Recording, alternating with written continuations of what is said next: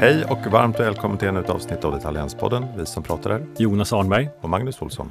Och idag kära lyssnare har vi ett superavsnitt. Vi har läst budgeten och vi har analyserat eh, Riksbankens eh, höjning idag när vi spelar in torsdag. Och för att reda ut allt detta så har vi liksom den bästa gäst man kan ha. Professor i nationalekonomi, chefsekonom på Svenskt Näringsliv, före detta VD på Handelns forskningsinstitut och HUI. Så att alltså en som kan både ekonomi och handel kan inte bli bättre. Varmt välkommen Sven-Olof Daunfeldt, chefsekonom på Svenskt Näringsliv. Tack så mycket, kul att vara här. Dagens avsnitt kommer alltså handla om budgeten i huvudsak. Det är nummer ett. Nummer två, eh, inflationen, räntan och till sist lite tankar om handeln. Eh, och som sagt, bara så att ni vet vart vi är. Vi spelar in på torsdag. Igår så presenterades budgeten och idag så valde Riksbanken att höja räntan från 3,75 till 4,0. Är jag rätt ute då? Stämmer. Härligt. Vi kan väl börja i budgeten då och i det som lyssnarna undrar mest över. Hur påverkas konsumtionen av de eh, förslag som har kommit i budgeten? Ja, det är ju, jag skulle säga ändå att det är lite blandat. Jag skulle ändå karaktärisera den här budgeten som väldigt återhållsam. Konjunkturinstitutet sa ju att man hade, skulle ha 45 miljarder i så att säga ett reformutrymme i år. Men regeringen valde ju att bara spendera 40 miljarder i ett reformutrymme varav merparten av det reformutrymmet går till kommuner och regioner. Så jag ser att det är ganska lite. Det är, det är en ganska återhållsam budget och vi är ju i ett läge med en annalkande lågkonjunktur som jag tror kan bli både ganska djup och ganska allvarlig.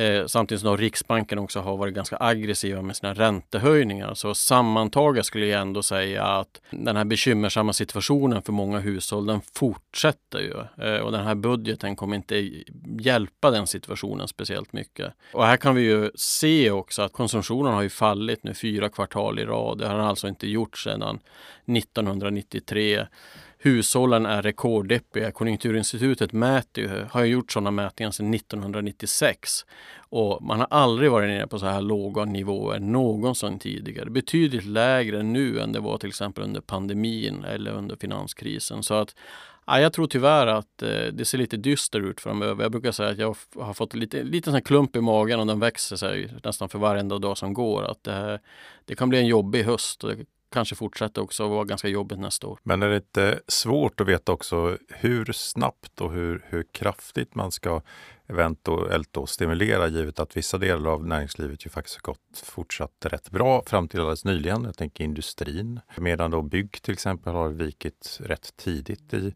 i konjunkturen och det har varit svårt att veta om det varit lågkonjunktur eller inte egentligen. För vissa delar har tuffat på och andra delar har bromsat. Ja, så är det ju. Men problemet är lite grann att regeringen här i sin budget och i sin politik nu har varit väldigt tillbakablickande. Man tittar så att säga tillbaka och ser hur det ser ut eh, nu och så här. Men jag menar att man, när man genomför politik så måste man vara framåtblickande. Och det gäller egentligen både Riksbanken och regeringen. Att man måste fundera på ja, men vad händer troligtvis? Och man kan ju aldrig veta, men troligtvis om sex månader, ett år. För den budget som man lägger nu, den kommer ju få effekt först nästa år. Och då, menar, då ser ju situationen med allra största sannolikhet helt annorlunda ut. Så att den här höga inflationen som vi har levt med ett tag, enligt alla bedömare, så kommer den vara nere på 2 nästa år. Vi kommer tillbaka till inflationen. Mm. Vi benar lite i, i, i budgeten till. För några bra grejer hittade vi. har ju, alltså så bra i form av att det driver förhoppningsvis konsumtionen. Och du har ju sänkt skatt för låg och medelinkomsttagare, ett jobbskattavdrag på typ mm. 11 miljarder. Vi har sänkt skatt för pensionärer på 2 miljarder. Det finns lite annat också, bostadsbidrag, vi har lite rotavdrag. Det finns, ju några mm. saker som, som, som handeln kan dra nytta av. Absolut, så är det ju. Och det här jobbskatteavdraget var ju, skulle jag vilja säga, är efterlängtat. Det är väldigt viktigt här att man i den här lågkonjunkturen också få stimulanser just för låginkomsttagare och medelinkomsttagare. Det gör ju det här jobbskatteavdraget. Eh, sen gör ju regeringen det här inte bara av konjunkturella skäl utan jag skulle säga att man kanske framförallt gör av strukturella skäl. Det vill säga att man vill öka antalet arbetade timmar i ekonomin och man vill öka drivkraften att arbeta så att, man, att fler går från bidrag till arbete. Eh, och där tror jag att man, man kommer lyckas med Eh, öka antalet kanske arbetade timmar eh, bland de som redan har jobb med en sån här politik. Att det, det, de drivkrafterna ökar. Jag är mycket, mycket mer skeptisk till att det här kommer leda till fler jobb. För samtidigt som man då sänker det här, tar det här nya jobbskatteavdraget så eh, höjer man ju också upp bidragen eller bidragen inflationsjusteras. Så i många fall så kommer det inte vara någon skillnad eller till och med kommer att minska så att säga mellan att gå från bidrag till att gå till arbete. Så att det kommer inte vara någon stor effekt på, på sysselsättningen för de här grupperna som idag står utanför arbetsmarknaden. En stor och viktig del för konsumenterna också är bostadspriserna och de har ju inte fallit särskilt mycket trots att Riksbanken då har varit väldigt aggressiv i sina höjningar. Det verkar ju som att, att hushållen är väldigt anpassningsbara. Har det inte blivit tillräckligt illa för att politikerna ska förstå att det är dags att börja stimulera? Eller vad, vad är din analys av det? Nej, jag, jag, tror lite grann att varför man väljer att inte ha en mer expansiv budget tror jag inte har så jättemycket med bostadspriserna att göra utan det tror, där får man väl nästan lita på vad Elisabeth Svantesson säger att de tittar på inflationen här och nu och tycker att den är alldeles för hög.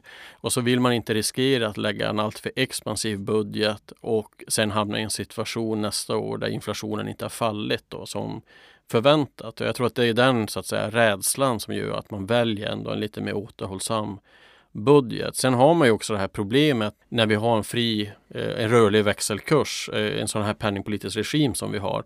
Att det är egentligen alltid Riksbanken som har sista ordet. Eh, det är de som lägger sista kortet. Och här finns ju alltid en fara då att finanspolitiken då inte lirar med penningpolitiken. Så säg att finansministern hade lagt en väldigt expansiv budget och Riksbanken har tyckt att den är inflationsdrivande. Ja, då hade de ju höjt räntan ännu mer.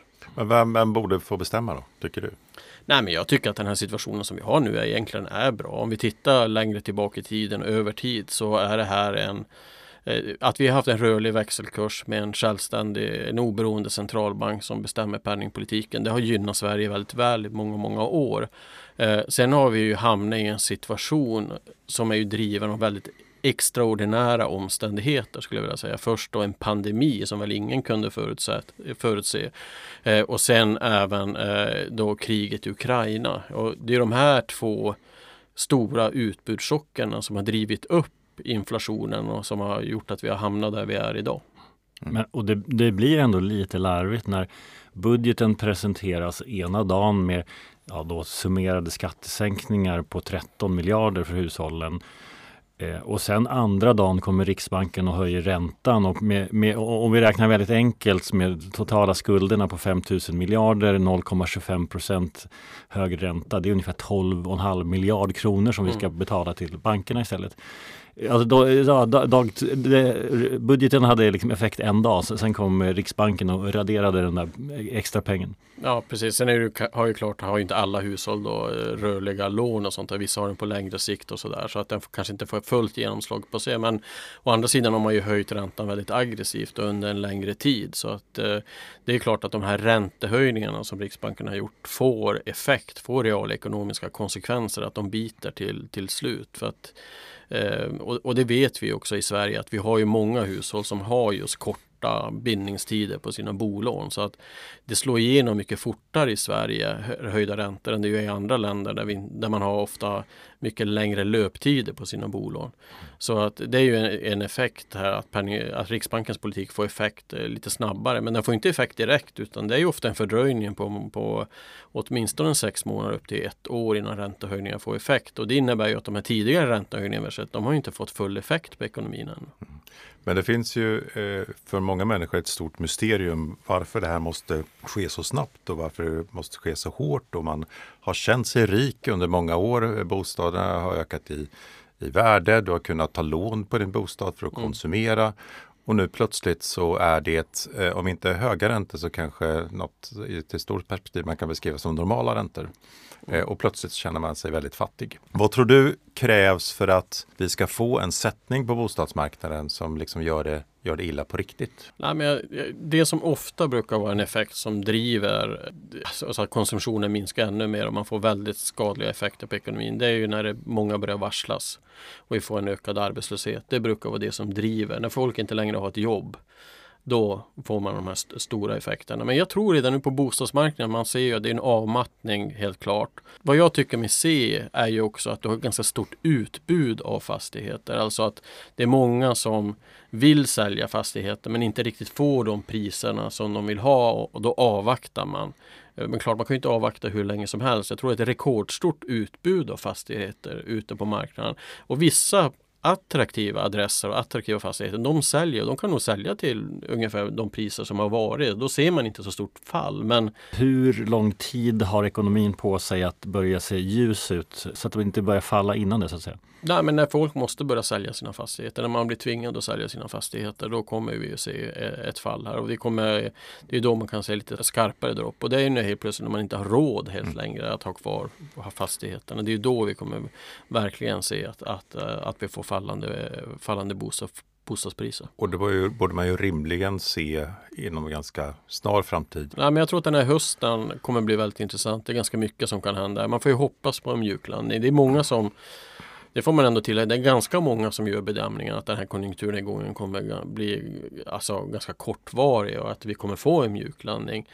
Jag tycker mig dock se att fler och fler indikatorer pekar på att det här kan nog bli lite, lite jobbigare lågkonjunktur än vad de flesta har förväntat sig. Jag tycker att det är ganska många parametrar som pekar i fel riktning.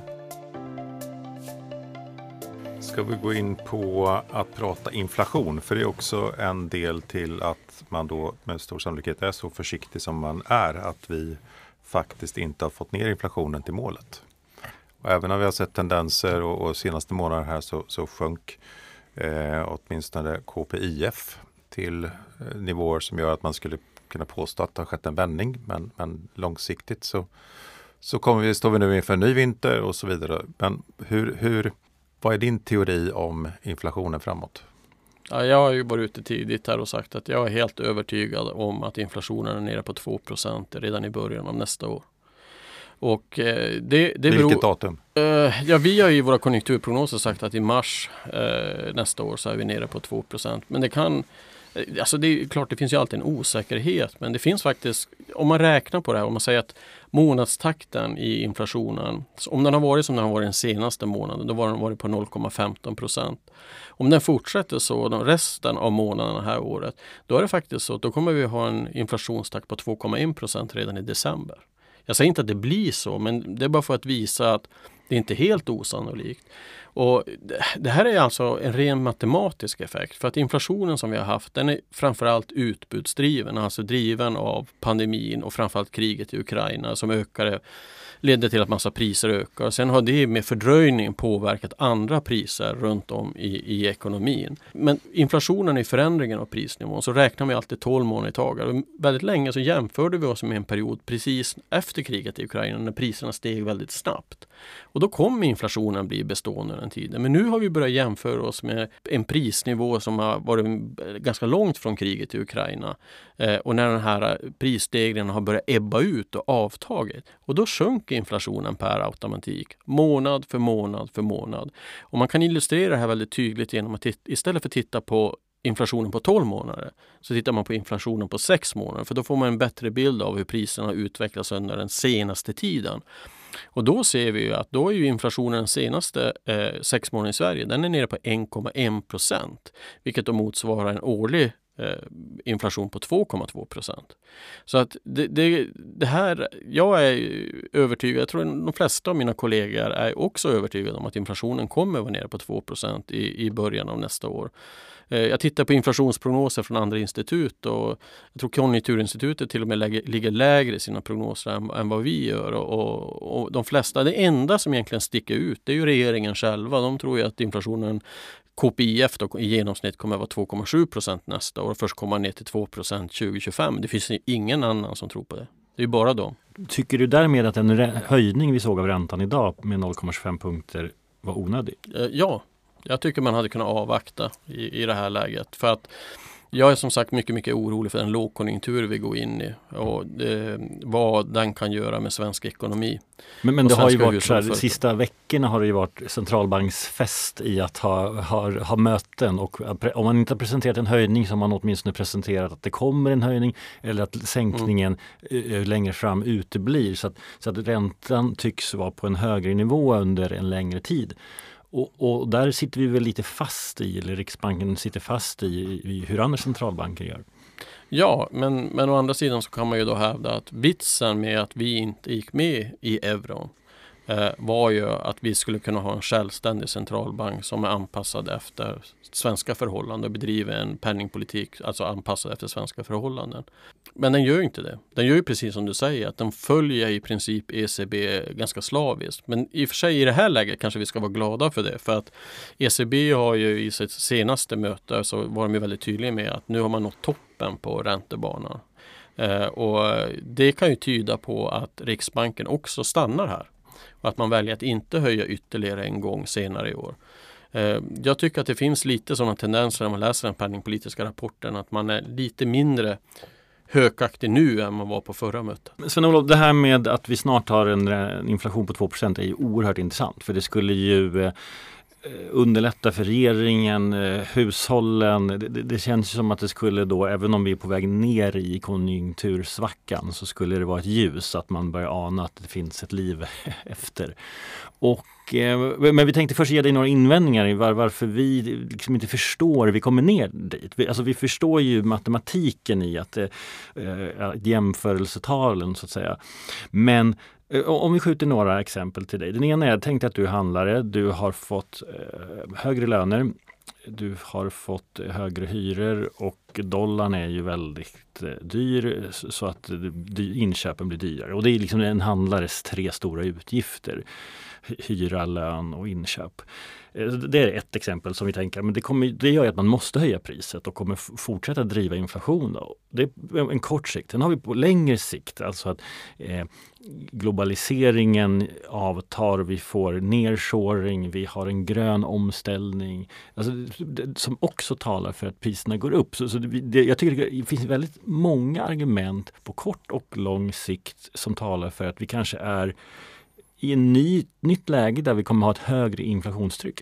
Det man kan invända där mot din argumentation först, det första är ju lönerna, om vi tittar på lönerna. Där är det ju så att där skulle jag vara mycket mer orolig om jag bodde i ett annat land än Sverige. För att i Sverige har ju våran svenska modell där vi förhandlar med våra parter och sätter löner levererat nu ett löneavtal som inte ökar inflationen. Och det är ju Konjunkturinstitutet som har bedömt att den här är inte drivande, den är inte inflationsdrivande. Och jag var väldigt glad, för jag har ändå varit med i processen här lite grann och, och jag var väldigt glad att vi landade också i ett tvåårigt avtal. För det innebär ju att nästa år så är, det, är löneökningen betydligt lägre och vi vet med säkerhet då hur löneökningen kommer att vara framöver. Så att jag tycker att det finns ingenting som talar för att vi kommer få en sån här löne... Det är ju nästan den stora faran när man pratar inflation. Om det är så att inflationen smittar av sig på lönerna. För då vet vi att då kommer lönerna sen smitta av sig på priserna. Det var det som hände på 70 80-talet när vi hade en, en, en stagflation, det vill säga hög inflation och hög arbetslöshet samtidigt. Men det ser jag som ingen risk för utan eh, tvärtom så tycker jag att parterna har tagit ansvar Eh, helt fantastiskt och vi har typ inte haft några konflikter heller. Det, jag tycker det är helt otroligt. Och, och eh, det, det, gör att vi kommer inte ha någon löneinflation enligt min bedömning. Och löneglidningen verkar vara väldigt liten också. Så att, eh, jag, tror, jag tror inte på det. Eh, sen har vi naturligtvis det här med valutan och det kan jag väl erkänna att det är kanske den enda saken som oroar mig lite grann. Det är ju den otroligt svaga svenska kronan som ju blir, bara blir svagare och svagare och det är lite svårt att förklara varför den nästan blir det. Det finns inga teorier som kan nästan förklara varför den är så otroligt svag under en så lång tid. Men där skulle jag nästan ändå vilja säga att det mesta talar ju för att den kommer stärkas. Alltså om man tittar på bedömare där så är det ju så att det finns någon form av overshooting som har gjort att den svenska kronan har blivit alldeles för svag i förhållande till det värde men den i alla fall teoretiskt skulle ha så att säga. Så vi bedömer att kronan snarare kommer stärkas framöver. Kanske inte jättemycket men troligtvis kommer den stärkas och det kommer ju då snarare att pressa ner priserna i svensk handel. Då, mm. Eh, om jag får rätt. Men samtidigt ska jag också säga att växelkurser otroligt svåra att prognostisera. Det finns inga så här tydliga samband. Om du höjer räntan så kommer, kommer valutakursen att stärkas. Och så det, det, det, det, funkar inte så. Utan det, jag tycker att det är extremt stokastiskt bara. Men det är ju en av riksbankschefens eh, främsta argument för varför man måste höja räntan. Ja, och jag tycker att man har fel där. För tittar man på empiriska studier av vad är sambandet mellan ränteförändringar och eh, växelkursförändringar så finns det ju typ nästan inget samband. Och då finns det så är det väldigt, väldigt svagt. Så att jag, jag, tycker inte riktigt att det håller. Det är som ett teoretiskt läroboksexempel. Jag, jag, jag är ju professor i nationalekonomi men jag vet ju att eh, när man lär ut det här så lär man ju studenterna att höjer man räntan så eh, blir växelkursen då stark eller då stärker man kronan. Men, eh, men i praktiken så verkar det inte finnas. Så här får man komma ihåg att de mesta flödena är ju inte reala längre utan de är ju rent finansiella transaktioner. Det är det som, som egentligen styr den svenska, hur svenska kronan utvecklas. Och tyvärr finns det ingen stort förtroende för den svenska kronan. Jag tror det är det som är problemet. Det har blivit lite grann av en skvalpvaluta och i osäkra tider väljer man att hålla euro och dollar istället. Så det tror jag är den stora förklaringen här. Eh, och sen var det den sista var just det här med, med, med, med, så att säga hyror och sånt där. Eh, och där är det ju så att visst, där finns det ju en liten inflationseffekt på det sättet att hyrorna i handeln till stor del bestäms ju av eh, KPI och KPI, jag tror att det är oktobersiffran om jag har rätt som det är. Och den kommer ju i år att landa eh, och där kan man ju också förtydliga det här är ju ett annat inflationsmått. Riksbanken styr ju efter KPIF när man då tar bort effekter av räntorna på priserna. KPI, där inkluderas ju ränteförändringarna. Mm. Och det innebär ju att den är ju högre, så den kommer ju ligga i oktober enligt våra bedömningar på kanske strax över 6% Och det innebär ju att man kommer få höjda hyror om man inte då lyckas förhandla ner med sina fastighetsägare. Och det är väl kanske det man kan hoppas på för att handeln har en tuff tid framför sig här. Eh, och jag tror att många kommer ha väldigt pressade marginaler och man kommer ha en utslagning.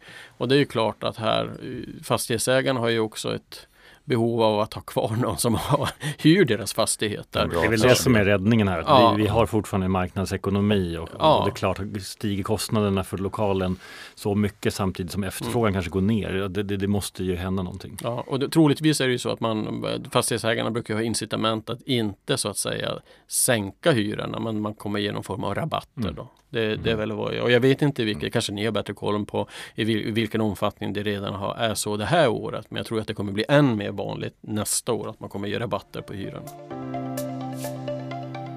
Många konsumenter har ju i över tid eh, i lågräntepolitiken och med ökade bostadspriser som vi är inne på också blivit väldigt bortskämda. Och någonstans i det här liksom verklighet som vi befinner oss i nu så finns det också en aspekt av att konsumenten har varit med och drivit inflationen genom sin vilja att hela tiden betala mer och att inteckna att allting kommer att bli bättre.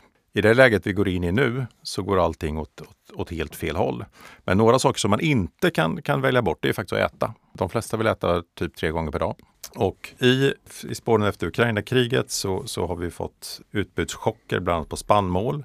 Men i den, eh, vi pratar om, om ledtider här också, att, att saker och ting som händer idag kan påverka en annan eh, del av, av eh, liksom näringslivet längre fram. Och tar vi någonting som är väldigt långa ledtider egentligen, det är ju mat. Mm. För vi äter det som eh, bonden skördade förra året i mångt och mycket. Och där vi har haft kostnadsökningar på, på konstgödsel och energi och drivmedel etc. etc. Mm. som liksom får följdeffekter. Mm. Och det gör att den delen blir väldigt svår att prognostisera.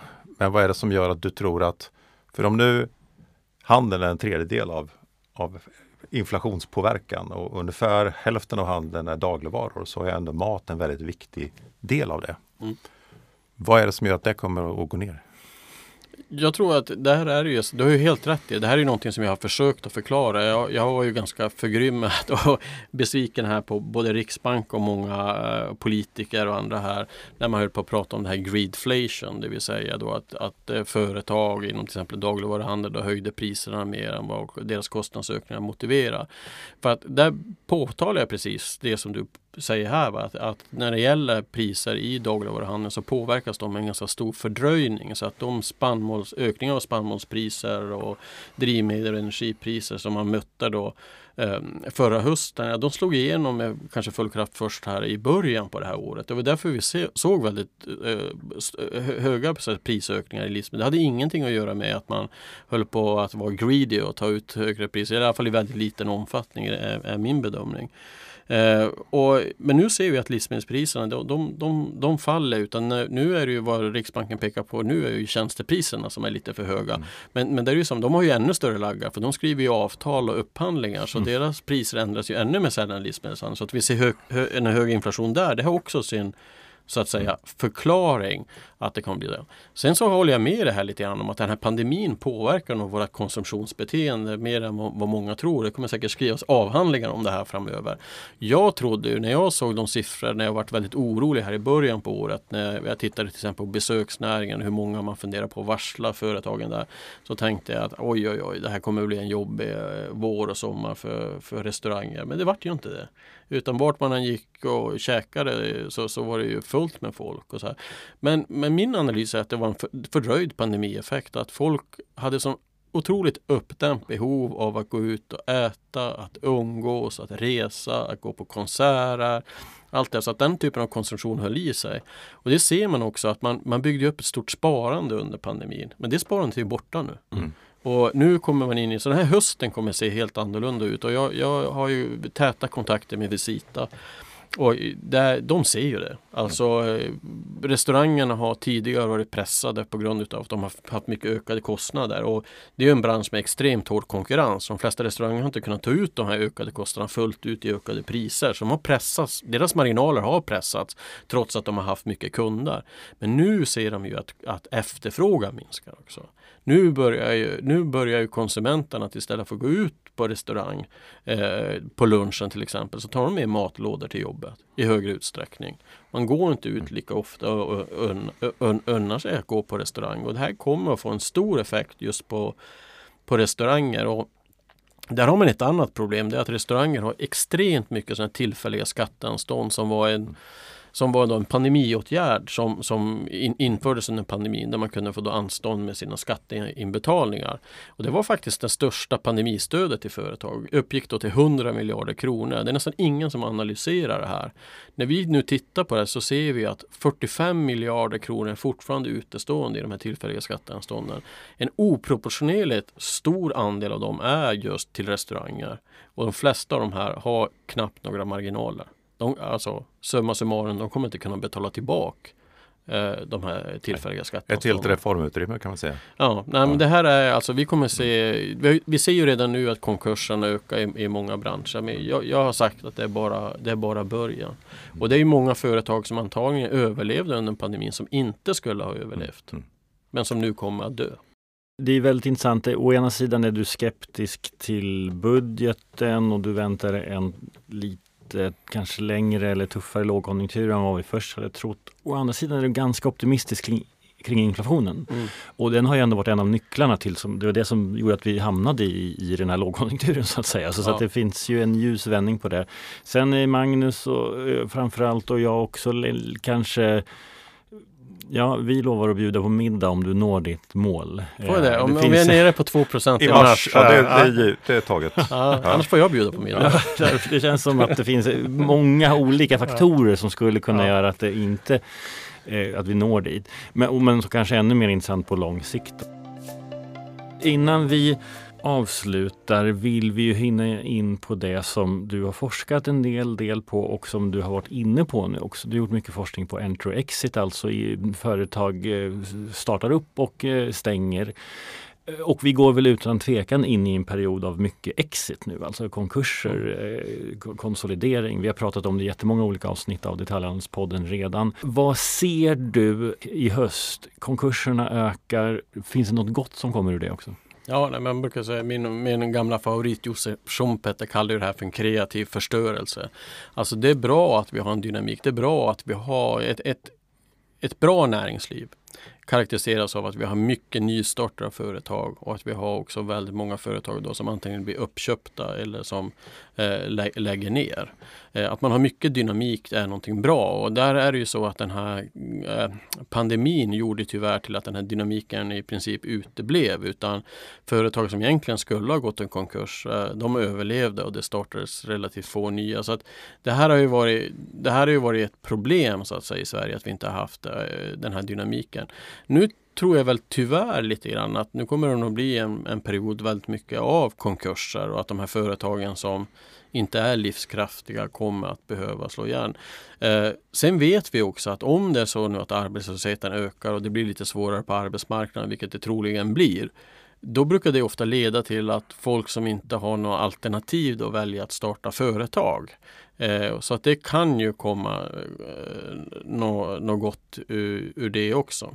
Sen finns det ju en sak och det, det är ju också kopplat till den här budgeten som jag är väldigt, väldigt orolig för. Det är ju att man skulle ju önska att eh, den här regeringen hade underlättat så att det hade varit en, en budget som underlättar för företag, minska deras kostnader och minska regelkrångel och liknande. Men det finns ju väldigt, väldigt lite av det i den här budgeten. Och det sista vi upptäckte här bara för någon dag sedan, det var ju att Eh, man ska alltså ta bort det högkostnadsskyddet då för, eh, för korttids, eh, kostnaderna som företagen har för korttidssjukskrivna. Företagen tar kostnaden från dag 2 till dag 14 i sjukskrivning. Det här drabbar framförallt små företag väldigt hårt.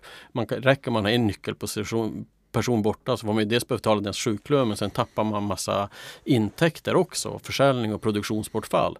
Eh, och då har det funnits en regel som gör att man kan få tillbaka, om man har väldigt mycket som sjuktidsfrånvaro, då kan man alltså få tillbaka en del av, av, av pengarna, ett högkostnadsskydd. Den vill alltså regeringen nu att avskaffa. Vilket eh, ja, kom som en total överraskning för oss. Vi hade inte sett det komma och det är klart det här kommer ju leda till ökade risker om man ska starta ett nytt företag. Det kommer ju innebära att de företag som redan finns på marknaden kommer ju vara Ja, de, de kommer ju så att säga bli mindre benägna att växa och ta risk. Eh, och dessutom så är det ju så att man kommer bli mindre benägen att anställa någon som har en sjukdomshistorik. Mm. Så att det här var väldigt dåligt. Som, det här är ett exempel också på att här kan ju politiken hjälpa företagen genom att stimulera till mer företagande, stimulera företag att ta risk, att anställa, att våga växa och så vidare. Det finns ingenting nästan av det i den här budgeten och det är tråkigt. Vi har ju, vi har ju varit väldigt makro idag och den eh, gode Schumpeter är ju klok. Mm. Men det kan ju vara ganska dystert om man är det här företaget som drabbas. Mm. Eh, har du något råd till, eh, till, till företagarna där ute nu? Hur, hur, hur, hur, tar, hur tar man sig an den här hösten? Men jag tror att man måste vara realistisk. Jag tror att vi, jag träffar ju så många företag. Det är världens härligaste människor alltså att umgås med. Men de, de är alltid så positiva. Och de ser ju alltid på framtiden, de ser möjligheterna och det är ju härligt. Men jag tror att här måste man vara lite mera realist och se att det här kan bli tufft och så måste man anpassa sin verksamhet utifrån det här. Vi ser ju till exempel nu så gjorde vi en mätning på det som kallas för hamstring av personal, eller labor hoarding. Där vi ställde då en fråga att har du mer personal än på vad du på kort tid behöver? Och inom besöksnäringen som vi har inne på lite grann, eh, där var det så att en, ett av tre företag sa ja, så var fallet här nu. De lärde sig under pandemin att när man blev av med folk där så fick man inte tillbaka dem. Exakt, och då hoppas man på att den här konjunkturen blir kort och, och inte blir så djup och att man ska kunna klara sig med den här personen, alltså ta den här kostnaden den här tiden. Och blir så fallet, ja då, då är det, det är säkert ett strategiskt rätt val. Men blir det som jag befarar en lite djupare och lite allvarligare lågkonjunktur vi går in i nu då kan ju det här vara ödesdigert. Mm. Det kan ju göra att man inte klarar av... Äh, klarar. Så här, jag tror att man måste börja tänka lite grann här att, att ha en plan för vad som händer här och kanske börja fundera över att bredda verksamheten eller göra nya saker. Att se om det finns andra områden som man kan utveckla. Alltså vara lite mer så här affärsutveckling i det här skedet för att försöka komma stärkt ur, ur den här krisen. Mm. Och vad tror du på andra sidan den här krisen? Eh, vad tror du har hänt då och, och, vilka positiva effekter tror du det här kan, kan få?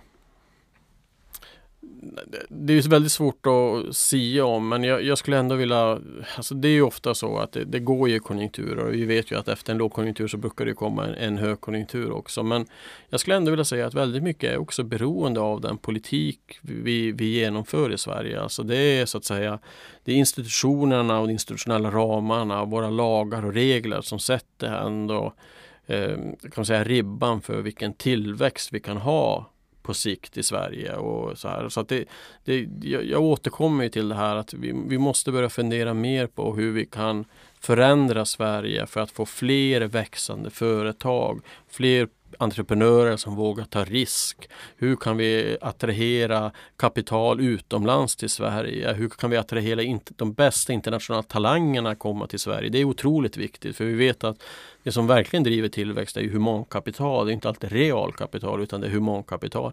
Idag har vi jättesvårt att få hit de bästa internationella talangerna. Eh, det finns ju inga bostäder, det är höga skatter och det tar evigheter att få, få ett arbetstillstånd hos Migrationsverket. Så kan vi bara gå på andra sidan eh, Östersjön och titta i Finland. Där har de alltså en strategi för hur man ska attrahera internationella talanger. Man har tillståndsprocesser som är typ halva tiden mot vad det är i Sverige. Det är ju en annan sak när det gäller realkapital. Jag var nere i ett företag i Skåne. De skulle göra en klimatsmart investering, tänkte göra den då i Sverige eh, men insåg att det skulle ta 8 till 10 år att få det här från start till mål. Ja, men vadå, man, är, man befinner sig på 80 marknader, man behöver inte investera i Sverige. Man la den här äh, nya fabriken i Finland istället, det var allt klart på fyra år. Mm. Det, vi måste börja tänka mycket smartare. Vi kan inte ha regler i Sverige som straffar ut företag jämfört med andra länder. Vi är, vi är helt globala, vi lever på en global marknad. Och vi måste börja tänka mycket, mycket mer strategiskt smartare de här gäller det här. Och då måste vi komma bort från de här fördelningspolitiska diskussionerna om vinnare och förlorare på budgeten och eh, att, att vi ska klämma åt eh, höginkomsttagare eller företagare som bara fifflar och fufflar. Utan vi måste börja se företagare som eh, de, de värdeskapare som de faktiskt är. Kloka avslutningsord. Eh, Sven-Olof Daunfeldt, chefsekonom på Svenskt Näringsliv. Enormt stort tack att du var med, redde ut eh, höstbudgeten, nya räntehöjningen för våra kära lyssnare. Och ni som lyssnade, stort tack att ni gjorde det. Vi, vi hörs snart igen och vi har ju ni som tycker att det har varit mycket konjunktur, det håller vi med om. För vi har varit väldigt intresserade av det. Men nästa vecka släpper vi också ett avsnitt med Kristoffer Tonström, VD på Clas Olsson som handlar väl mer om hur man agerar i det här landskapet. Absolut. Nu har vi några avsnitt på gång med handlare. Och, men det är väl inte orimligt att vi kommer tillbaka till konjunkturen. Alltså, Olof, du har en stående inbjudan till podden. Det har varit väldigt roligt här. Mm. Jag kommer gärna tillbaka. Ja, kanske vid mars. ja, exakt. Innan vår middag. Får vi se vem som betalar. ja, exakt. Ja. Hörrni, vi hörs snart igen. Tack för idag. Tack.